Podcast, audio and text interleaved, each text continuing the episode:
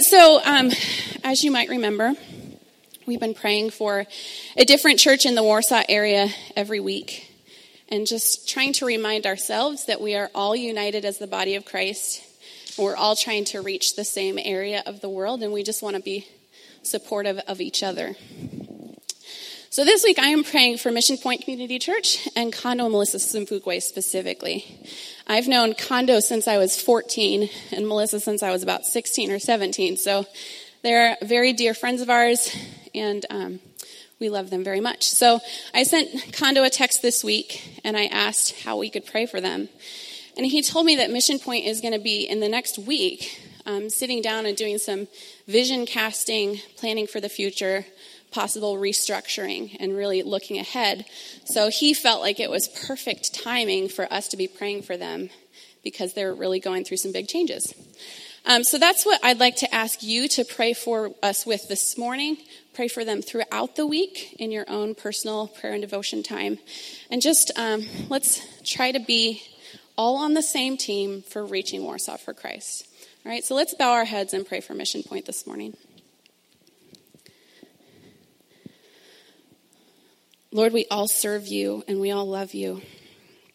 And I know that Mission Point specifically really has a mind and a heart to reach the area for you.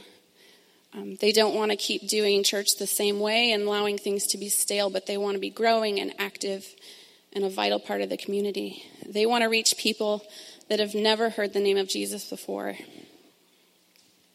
So, Lord, as they go into their planning this week, I pray that you give them wisdom, you give them clarity, that you would speak to them in a way that they've never heard you before, and that they would be able to move forward with confidence, knowing that they are perfectly in your will and in your hand. We ask this in Jesus' name. Amen.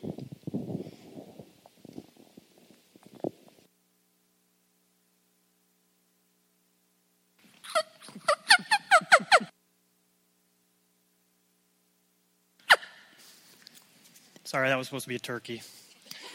Um, I'll get to that in a minute, but I want to say good morning and introduce myself. I'm Nolan Jones.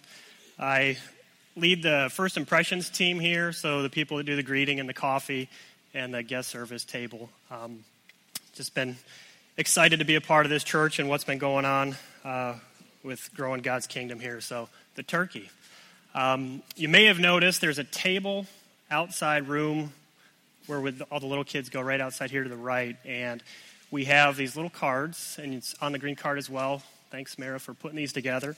Uh, but we're going to be doing our Thanksgiving food drive again this year. We did it last year where we collected goods. On the back of the card is a list of goods that they need. And we partnered with our father's house and collect all these baskets. We collected 30 Thanksgiving meals last year for people within this community. So we're starting it again. If you don't want to go pick up the groceries, just drop $20 or $25 in the, uh, uh, the offering plate over the next coming weeks. But by November 12th, we need to deliver everything to our Father's house so that they can put everything together and provide those meals for families in need. Um, so that was the turkey. Uh, so before I get started today, I want to uh, have an example here. So I, I want to call forward a volunteer that I've volunteered for him, but uh, Jim Tharp, my father in law, and I called Jim forward because I know he trusts me. And so I'm going to I'm going to ask him to do a couple things and demonstrate his trust for me.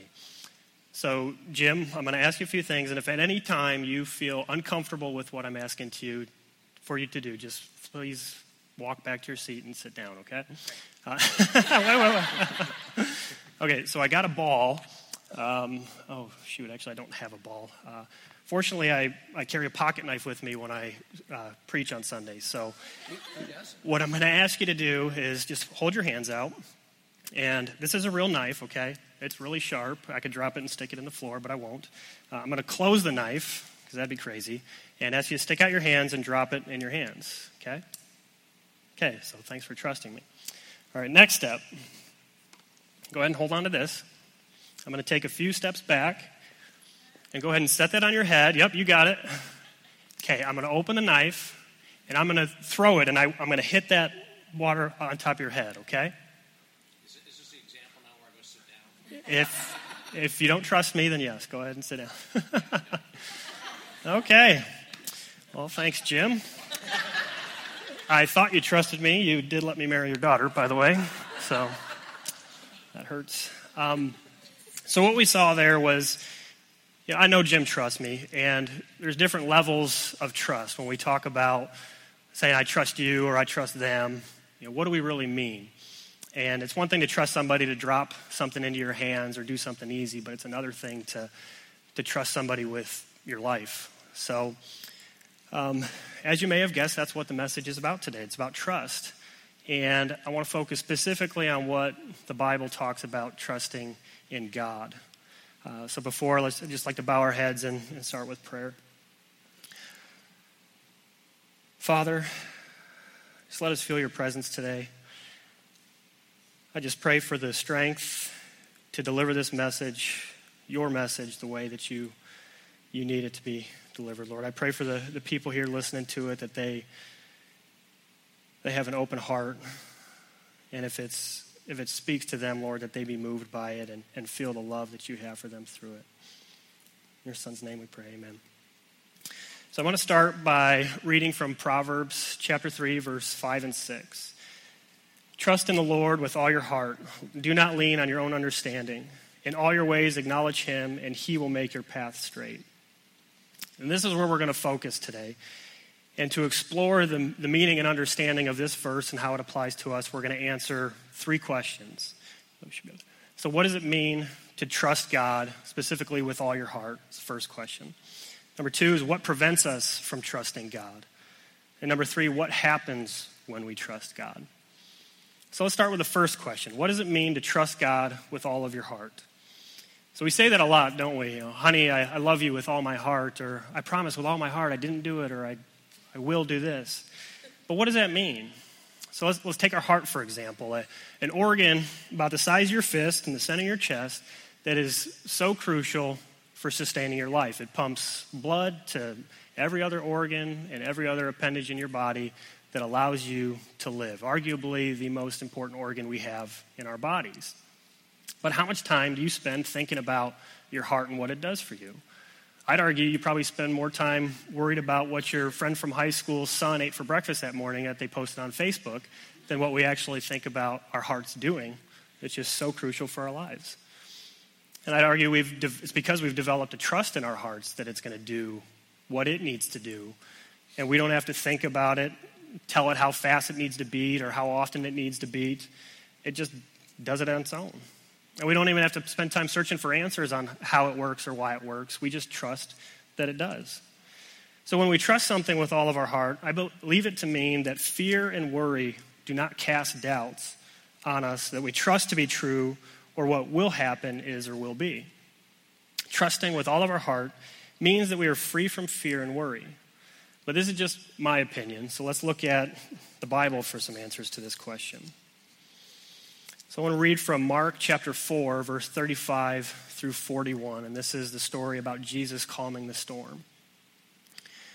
As evening came, Jesus said to his disciples, Let's cross to the other side of the lake. And now, stepping back real quick, the disciples and Jesus had been preaching to crowds all day long. They performed some miracles and uh, fed some people, and they're just getting ready to take a break and distance themselves from that crowd. Uh, so, verse 36 So they took Jesus in a boat and started out, leaving the crowds behind, although other boats followed. But soon a fierce storm came up. High waves were breaking into the boat, and it began to fill with water. Jesus was sleeping in the back of the boat with his head on a cushion. The disciples woke him up, shouting, Teacher, don't you care that we are going to drown? When Jesus woke up, he rebuked the wind and the waves and said to the waves, Silence, be still. Suddenly the wind stopped, and there was a great calm. Then he asked them, Why are you afraid? Do you still have no faith? The disciples were absolutely terrified. Who is this man? They asked each other. Even the wind and the waves obey him. Now, to, to help us appreciate what was behind God's que- or Jesus' question to them in verse 40, why are you afraid? I want to break this story down and look at it in terms of the environment that the disciples were in and then a little bit about the disciples themselves. So uh, let's look at the environment first. So there's a, a picture that I think does a great job portraying what was going on in this situation here. So I want to draw out a few things. So look at the boat. All 12 of the disciples are in the boat, including Jesus, so 13 people. And at this point in time, you know, these boats were pretty common. It had both sails and oars to power across the lake. Um, and you know, this would have been something that many of the disciples were probably familiar with, being that they were fishermen and used to being out on this body of water. And then think of the lake. So the lake they were crossing was the Sea of Galilee, and you can see it here in the next picture. Uh, there's just a small portion of the lake. And the geography of the area, we've got mountains all around the lake. Uh, the lake itself is, in comparison, 73 times larger than Winona Lake. So it's a total of 41,000 acres, massive lake. Um, and due to the surrounding mountains and the elevation of the lake much below, it wasn't uncommon for these sudden storms to come up and even bring up waves as big as 20 feet. So just look to your left and you see this big red curtain. The top of that curtain is about 20 feet. So imagine you're sitting in a boat big enough for about 13 people, and this wave, which is probably on both sides, is about to come crashing in on your boat. I'm guessing you're going to be terrified. But again, the disciples were used to these storms coming up, and they knew about the risks of these waves. So for them to have been caught off guard is pretty impressive. And then, so number two, looking at the disciples themselves, the disciples had been with Jesus for some time. They knew who he was, they had heard him say a lot of parables, watched him perform a lot of miracles, and they knew what he was capable of doing. And he was in the boat with them. So for them to have been in such panic that knowing Jesus was with them there in the boat to freak out the way they did I can only imagine how terrifying this was for them. And not to mention, Jesus was sleeping during all this. So now that we have some background on the situation, let's look back at the story. So the disciples, in all their fear, decided they needed to wake Jesus up in order for him to save them from drowning. I get the impression that because Jesus was sleeping, the disciples acted like he wasn't even with them in the boat. And you know, I think back to times in my life where storms arose, and I, I, think we all do that sometimes. We know Jesus is there with us, but we don't acknowledge his presence because, in our, a lot of ways, we might perceive him as sleeping. And despite us knowing that God is omniscient, all knowing, everywhere present, and even knowing every hair on her head, just like us, the disciples were saying, Lord, save us, we're going to drown. But Jesus was there, and he was in control of the situation the whole time. So Jesus wakes up, calms the wind and the sea, and he says to his disciples in verse 40, Why are you afraid? Do you still have no faith? So I think by saying these two questions sequentially, I believe Jesus is declaring some relationship between fear, being afraid, and our faith. As one commentary puts it, the disciples demonstrated they had faith as shown by the fact they reached out to Jesus for help. But their faith was little, for they were afraid. Faith dispels fear, but only in proportion to its strength. In other words, the fear that we feel is inversely proportionate to our faith. Or more simply put, the amount of faith we have, the more faith we have, the less we'll fear. So, where am I going with this? We're talking about trust today, not exactly faith. So, what is the difference between faith and trust? To explain this, I'll read an excerpt from an article. Uh, it says Many believers today often confuse having faith in God with trusting God.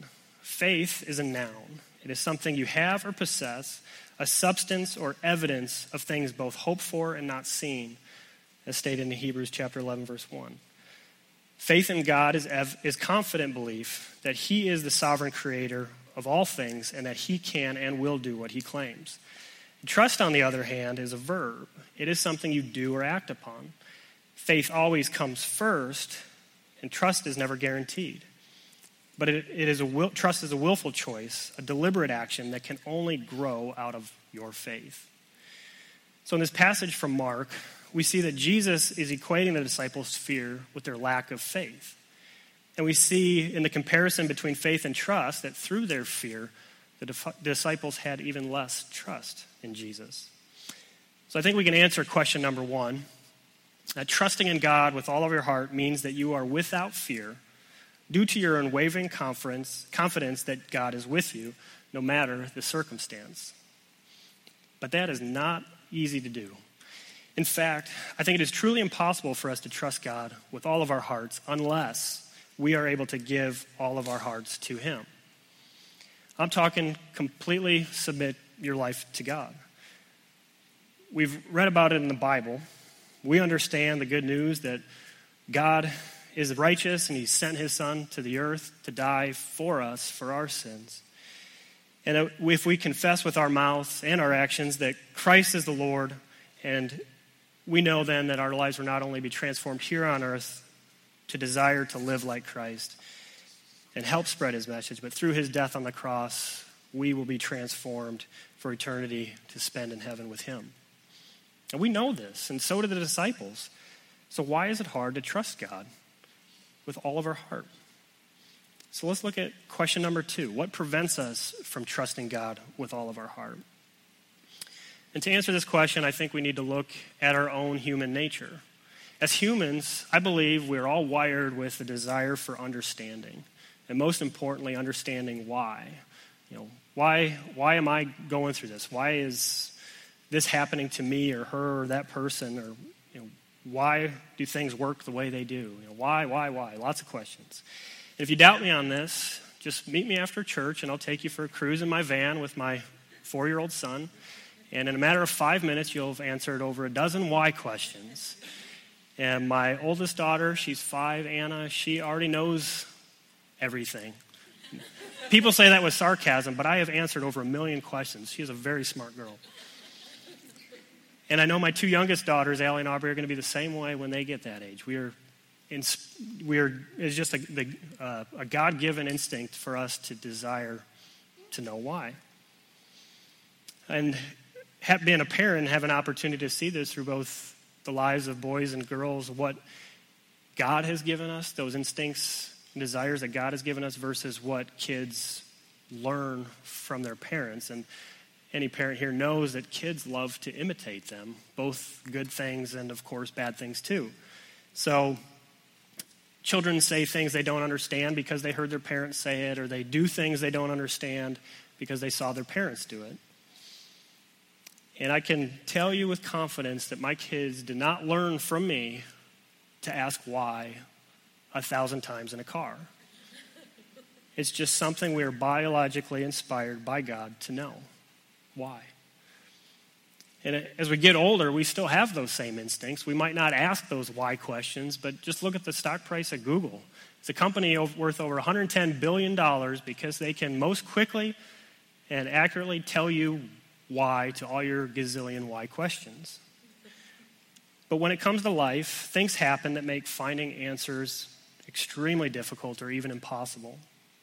Answers to questions that even Google can't find. And I believe it is our inability to find answers that creates fear. And fear, as we previously discussed, inhibits our ability to trust.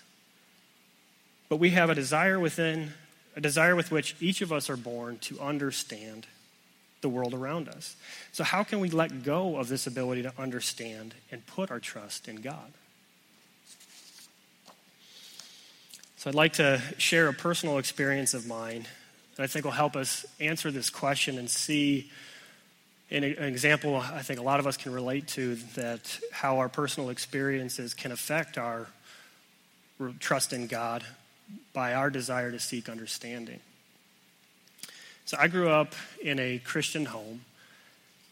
I knew that my dad had a very strong faith and he trusted in God. We, our family went to church every Sundays and to be honest, I hated it. My dad taught me about God and who Jesus was, and that he loved all of us, and he died on the cross for our sins so that we can go to heaven. And I wanted all that, and I liked all that, but I didn't want to change my life because of the things in this world that I enjoyed so much. Basically, I decided I didn't need God. I believed that He still loved me, and He died for me, and by believing in him, I would go to heaven. But like my teen, like many teenagers pretending that they know everything, I just ignored all that and wanted to pursue my selfish desires. So after high school, I went to college, met a beautiful girl, Rachel, and started dating her our sophomore year. And she dragged me back to church. And because I loved her so much, I went with her. The more serious our relationship got, the more I thought about my dad and how he acted as a husband and as a father and his relationship with God. And I was very blessed to have a dad like him. And he always talked to us about God and how important he is. My dad always acknowledged God for directing his life and the success he's had in his career. And simply put, my dad was the biggest role model I had. At that point in college, for the first time, I started to realize the value and the importance of having God in my life. And so that year in college, I started reading the Bible. And it wasn't the first time I did it, but it was the first time I was doing it out of a personal desire rather than feeling like it was something I had to do. And shortly after that, something happened in my dad's life that would change me forever.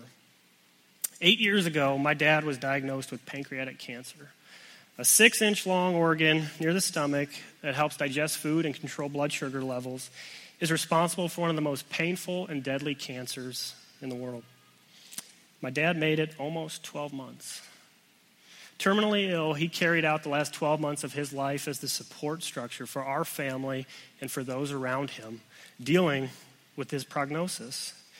And just always seemed strange that he, the one dying, was the one supporting those around him. But that was just the kind of dad he was, the kind of guy he was to everybody. He was a great example of what it meant to live like Christ. He didn't always get it right, but it was just proof that he was a sinner in need of God's mercy, just like the rest of us, that through his faith in his son Jesus Christ, that we will receive grace. My dad loved everyone, he cared for everyone, and he always put the needs of others before himself. But despite of how great a man he was, seven years ago, God brought my dad home to heaven. As I mentioned before, I just started this walk with God. So it's a bit clueless on where to begin, trying to figure out where my dad went wrong. I mean, after all, he suffered painfully and was dying, so he had to do something wrong, right? God wouldn't do that to good people. At least that's what I thought back then.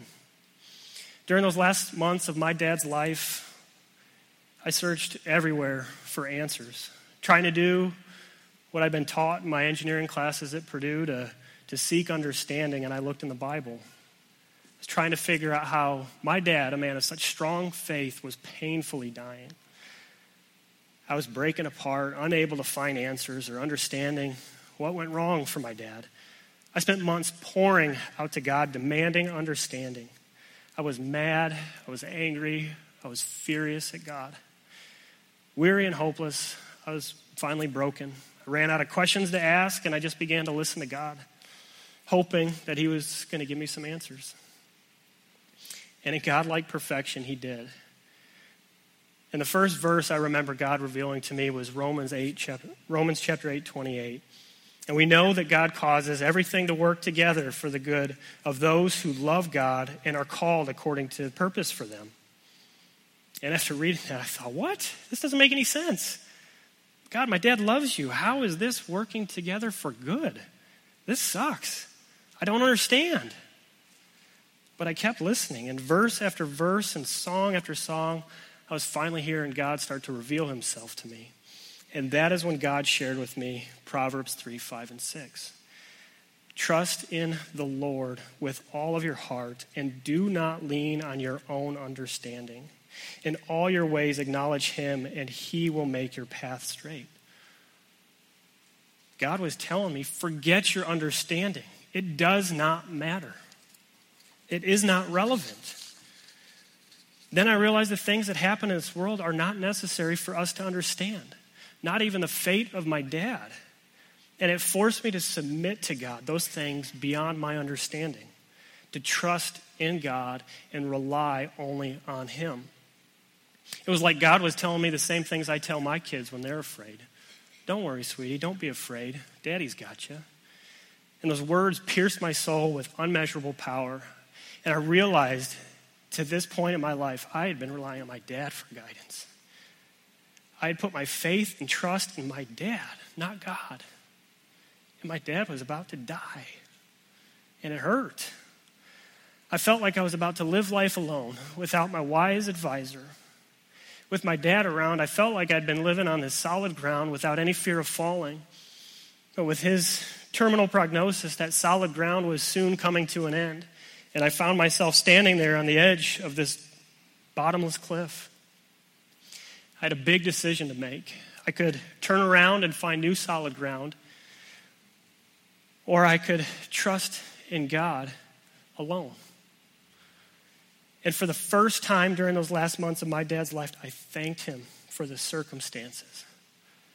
I thanked him that my dad was dying. It didn't make sense to me, but I thanked him for all of it, everything that was going on.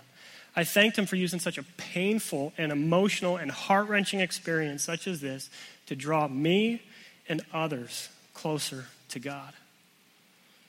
For giving me a clarity I had never before understood, a reliance, a submission, a trust in God alone, and I began to see my life change. Passionately driven to love and live like Christ. So rather than turning back from the edge of that cliff, I jumped off with confidence, knowing that God, the same God who was going to bring an end to my dad's suffering forever, was using my dad's experience for his glory, just like he had said he would do in Romans. God was using this experience to draw me and others with whom my dad had relationships closer to God.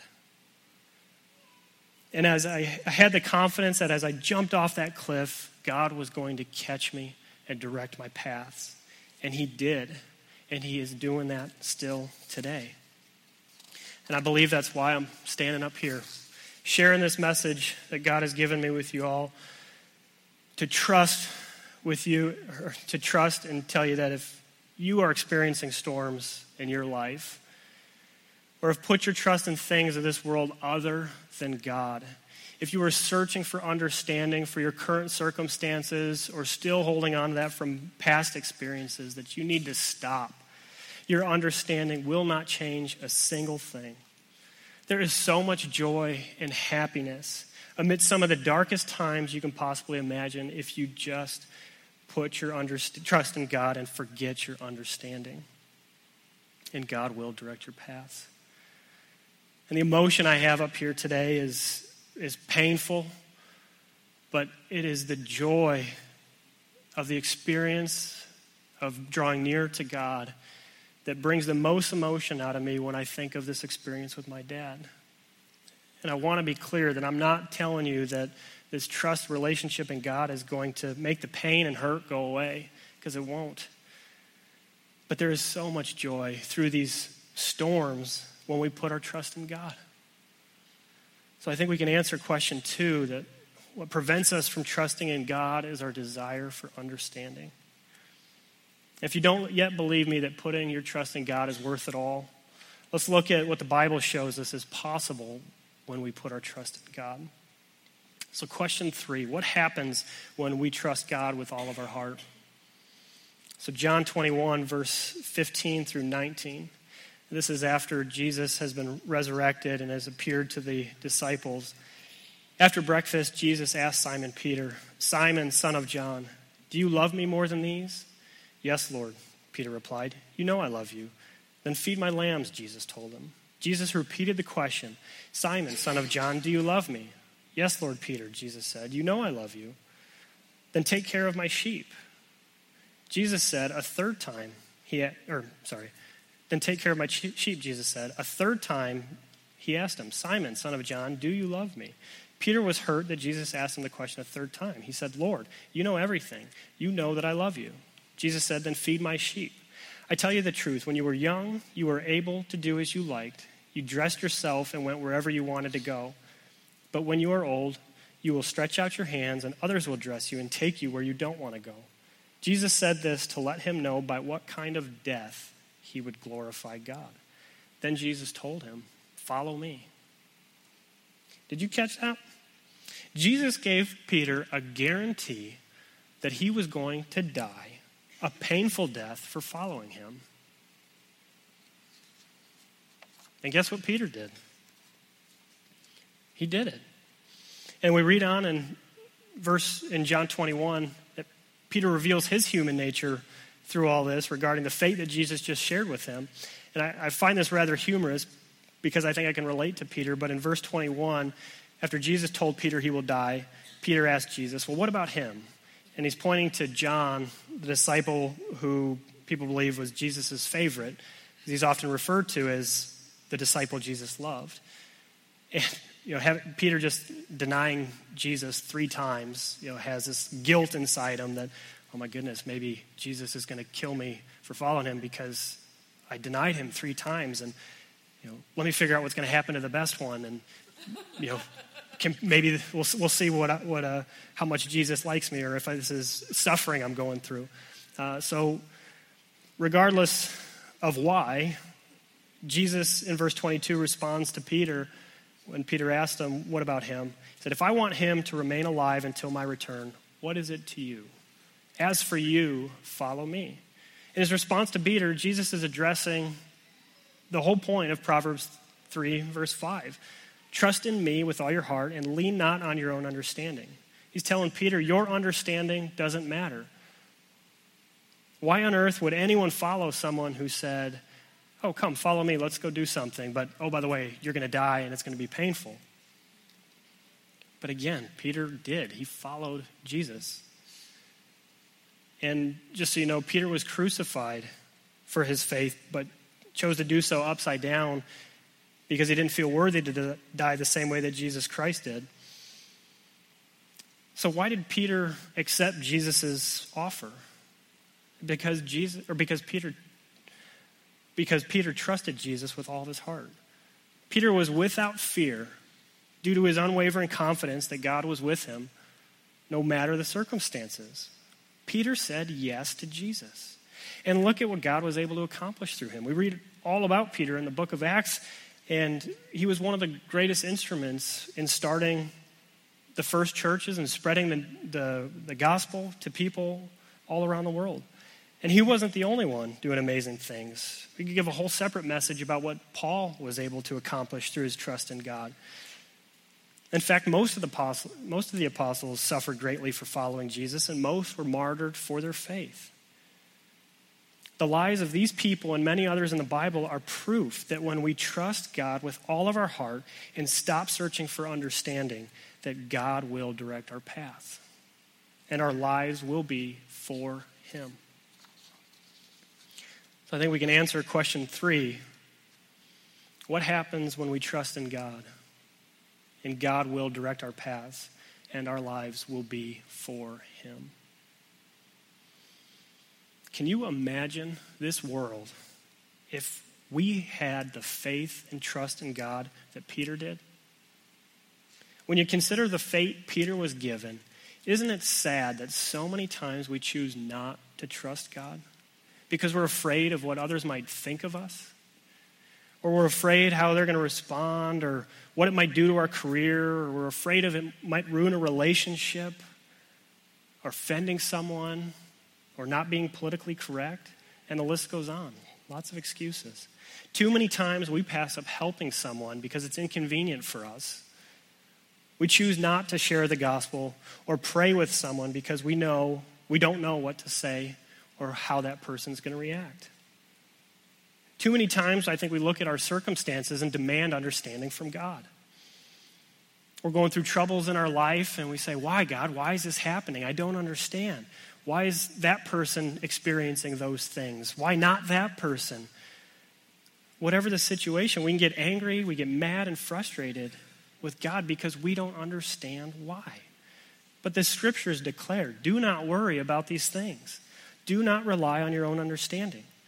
We need to put our trust with all of our heart in the gracious and merciful God of this universe. I'm going to close by reading something from Romans chapter 10, verse 9 through 15, that I think brings this whole message to one point. In chapter 9, Paul writes If you confess with your mouth that Jesus is Lord and believe in your heart that God raised him from the dead, you will be saved. For it is by believing in your heart that you are made right with God, and it is by confessing with your mouth that you are saved. As the scriptures tell us, anyone who trusts in him will never be disgraced. Jew and Gentile are the same in this respect. They have the same Lord who gives generously to all who call on him. For everyone who calls on the name of the Lord will be saved. But how can they call on him to save them unless they believe in him? And how can they believe in him if they have never heard about him? And how can they hear about him unless someone tells them? And how will anyone go and tell them without being sent? That is why the scriptures say, How beautiful are the feet of messengers who bring the good news. I want to invite you all to stand right now. And as the worship team comes back up, I believe there's lots of us here in this room today that have gone through a similar experience that I did, or we're holding on to your desire, your need to understand something that is affecting your relationship with God and affecting what God is able to do through you. If that is you, I encourage you during this song, just pray for the Holy Spirit to come through you and release that burden of understanding. It will not change anything.